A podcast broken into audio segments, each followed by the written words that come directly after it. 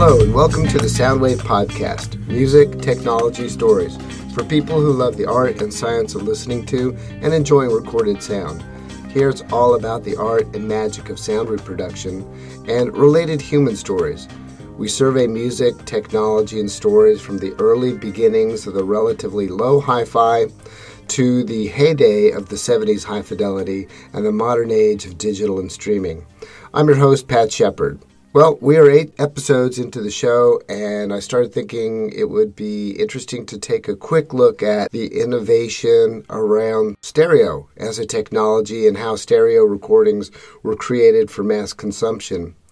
We will see that there was a long build-up, and then a lot of things all came together to allow stereo recordings to become widely and wildly adopted by people around the world.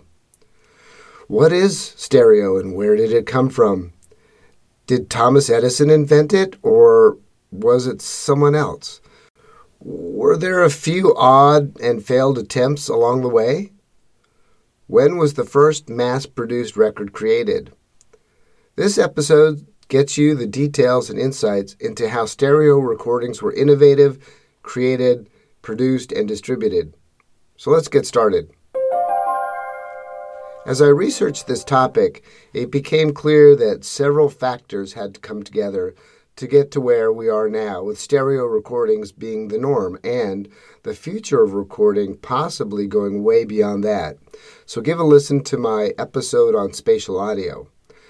I'm going to say up front that I'm leveraging a lot of information from Wikipedia, which has done an excellent job bringing together a lot of this information that I would have otherwise had to bring together. I can do this with a clear conscience because my wife and I contribute consistently to Wikipedia, so please consider doing the same as well. For stereo recordings to make it to your stereo system in your living room or dorm, a lot had to happen, as I mentioned. First, someone needed to come up with a way to even record sound. Then, someone needed to have the insight that the existing state of the art monophonic sound was just not going to cut it going forward. Then, stereo recording needed to be perfected. There needed to be a way to record two separate but synchronized tracks left and right channels. Then, there needed to be a way to get stereo recordings out to the public on a medium that would survive just more than just a few playings. For an interesting review of records made from old x ray film, see my last episode, number 7, about bone music. There needed to be affordable phono cartridges available to the general public and once all these things came together, stereo recordings, music on vinyl records in particular, really exploded.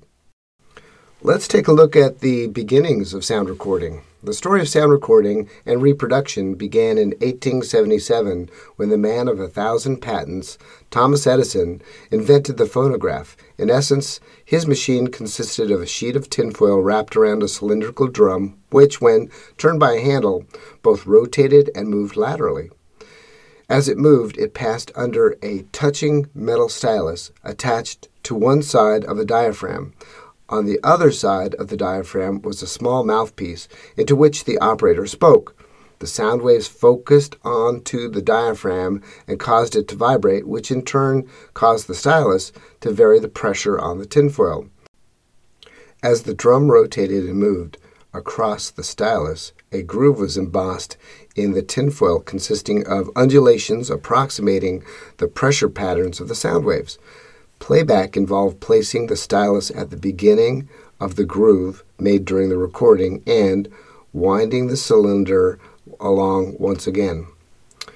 The undulations in the tinfoil caused the stylus to move in and out, and so the diaphragm began to vibrate, which in turn moved the air in the mouthpiece, thus creating sound. Okay, so now we have recording. So, what is stereo? Well, stereophonic sound is a method of sound recording and reproduction that recreates a multidimensional soundscape. This is usually achieved by recording two audio channels through a configuration of microphones and playback through loudspeakers or stereo headphones in such a way as to create the impression of sound heard from various directions, as in natural hearing. The method of creating stereo sound can be divided into two forms. The first is true or natural stereo, in which a live sound is captured with any natural reverberation or ambience present by an array of microphones. The signal is then reproduced over two loudspeakers to recreate as closely as possible the, the live sound. Secondly, artificial or panpot stereo, in which multiple channels of sound are spread over two loudspeakers. By varying the relative amplitude of the signals of each channel sent to each speaker, an artificial direction relative to the listener can be suggested. The control, which is used to vary this relative amplitude of the signal, is known as a panpot or panoramic potentiometer. By combining multiple pan-potted mono signals together, a complete yet entirely artificial stereo sound field can be recreated. This is the way that most multi track recordings are made in the modern age. During two channel sound recording, two microphones are placed in strategically chosen locations relative to the sound source, with both recording simultaneously. The two recorded channels will be similar, but each will have a distinct time of arrival and sound pressure level information. During playback, the listener brain uses those subtle differences in timing and sound level to triangulate the position of the recorded sound. Stereo recordings often cannot be played on monaural systems without significant sound loss. Each microphone records each wavefront at slightly different time, and the wavefronts are out of phase. As a result, constructive and destructive interference can occur if both tracks are played back on the same speaker. The Phenom- this phenomenon is known as phase cancellation. So, what was the first stereo demonstration? Well, modern stereophonic technology was invented in 1930s by a British engineer Alan Blumlein at EMI, who patented stereo records, stereo films, and also surround sound. In early 1931, Blumlein and his wife were at a local cinema. The sound reproduction system of the early talkies invariably only had one set of speakers, which could lead to the somewhat disconcerting effect of the actor being on one side of the screen whilst his voice was appearing to come from the other. Blumlein declared to his wife that he had found a way to make the sound follow the actor across the screen. The genesis of these ideas is uncertain, but he explained them to Isaac Shoenberg in the late summer of 1931. His earliest notes on the subject are dated September 25, 1931, and his patent had the title Improvements in and Relating to Sound Transmission, Sound Recording, and Sound Reproducing Systems. The application was dated December 14, 1931, and was accepted on June 14th of 1933. Early experimental stereo recordings. Blumlein began binaural experiments as early as 1933, and the first stereo discs were cut later the same year, 25 years before the method that became the standard for stereo phonographic discs. These discs used two walls of the groove at right angles in order to carry the two channels. Meanwhile, in the United States, Harvey Fletcher of Bell Laboratories was also investigating techniques for stereophonic recording and reproduction. One of the techniques investigated was the wall of sound, which used an enormous array of microphones hung in a line across the front of an orchestra. Up to 80 microphones were used, each fed a corresponding loudspeaker placed in an identical position in a separate listening room. Several stereophonic test recordings using two microphones connected to two styli cutting two separate grooves on the same wax disc were made with Leopold Stokowski and the Philadelphia Orchestra at Philadelphia's Academy of Music in March 1932. The first, made on March 12, 1932, of Scriabin's Prometheus, Poem of Fire, is the earliest known surviving intentional stereo recording. Edison had been recording in a hill and dale or vertically modulated format on, on his cylinders and discs since 1877. and Berliner had been recording in a side to side or lateral format since shortly thereafter. Each format developed on its own trajectory until the late 1920s when electrical recording on disc, utilizing a microphone, surpassed acoustic recording, where the performer needed to shout or play very loudly into what basically amounted to a megaphone in reverse. In 1952, sound engineer Emory Cook developed a binaural disc that used two separate grooves and playback needles to reproduce stereophonic sound. The following year, he had a catalog of about, of about 25 discs available for audiophiles. But a better recording me- mechanism was needed. At the time, AM radio had been around for roughly a decade, and broadcasters were looking for both better materials from which to make phonograph records, as well as a better format in which to record them to play over the narrow and thus inherently noisy radio channel. Radio stations had been playing the same shellac discs available to the public and it was found that even though the playback system was now electric rather than acoustic, the surface noise on the disc would mask the music after just a few plays. The development of acetate, bakelite, and vinyl helped solve this. Magnetic tape recording. Magnetic tape recording was developed in Germany in 1982 based on magnetic wire recording. Magnetic tape revolutionized sound recording and reproduction and broadcasting.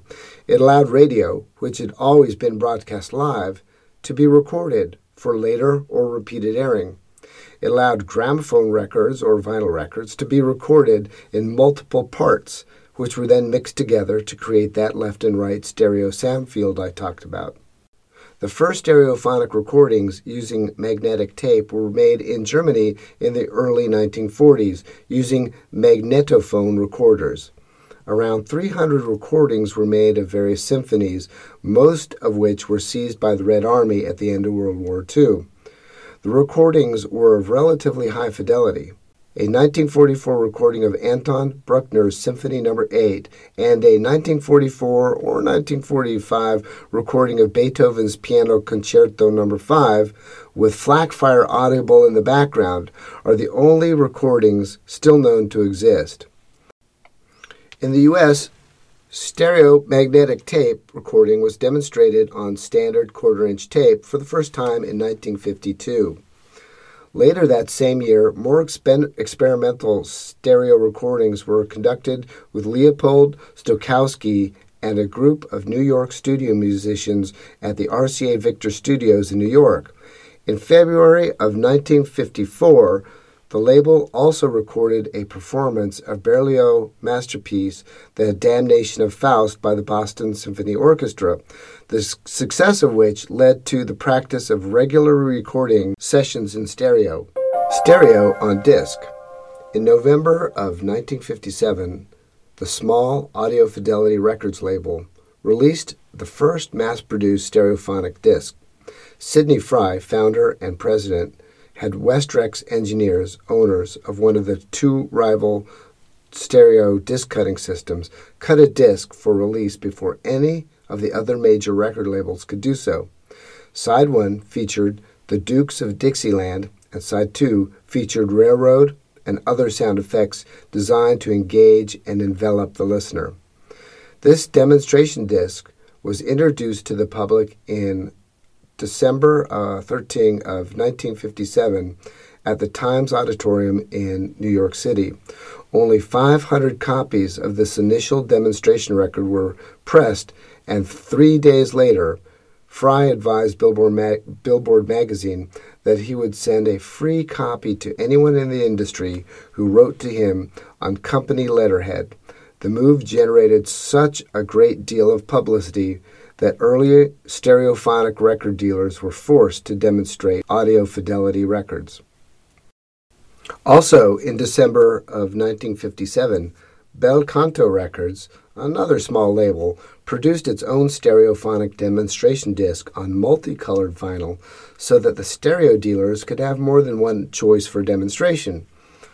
With the supplied special turntables featuring a clear platter lighted from underneath to show off the color as well as the sound, the stunt worked even better for Bel Canto, whose roster of jazz, easy listening, and lounge music pressed onto their trademark Caribbean Blue vinyl sold well throughout 1958 and into 1959. Affordable cartridges ushered in the age of stereo records. When Audio Fidelity released its stereophonic demonstration disc, there was no affordable magnetic cartridge on the market capable of playing it. After the release of other demonstration discs, the other key factor in the popularity of stereo discs was the reduction in price of a stereo cartridge for playing these discs from $250 to $29.95 in June 1958. The first four mass produced stereophonic discs available for buying for the public were released in 1958.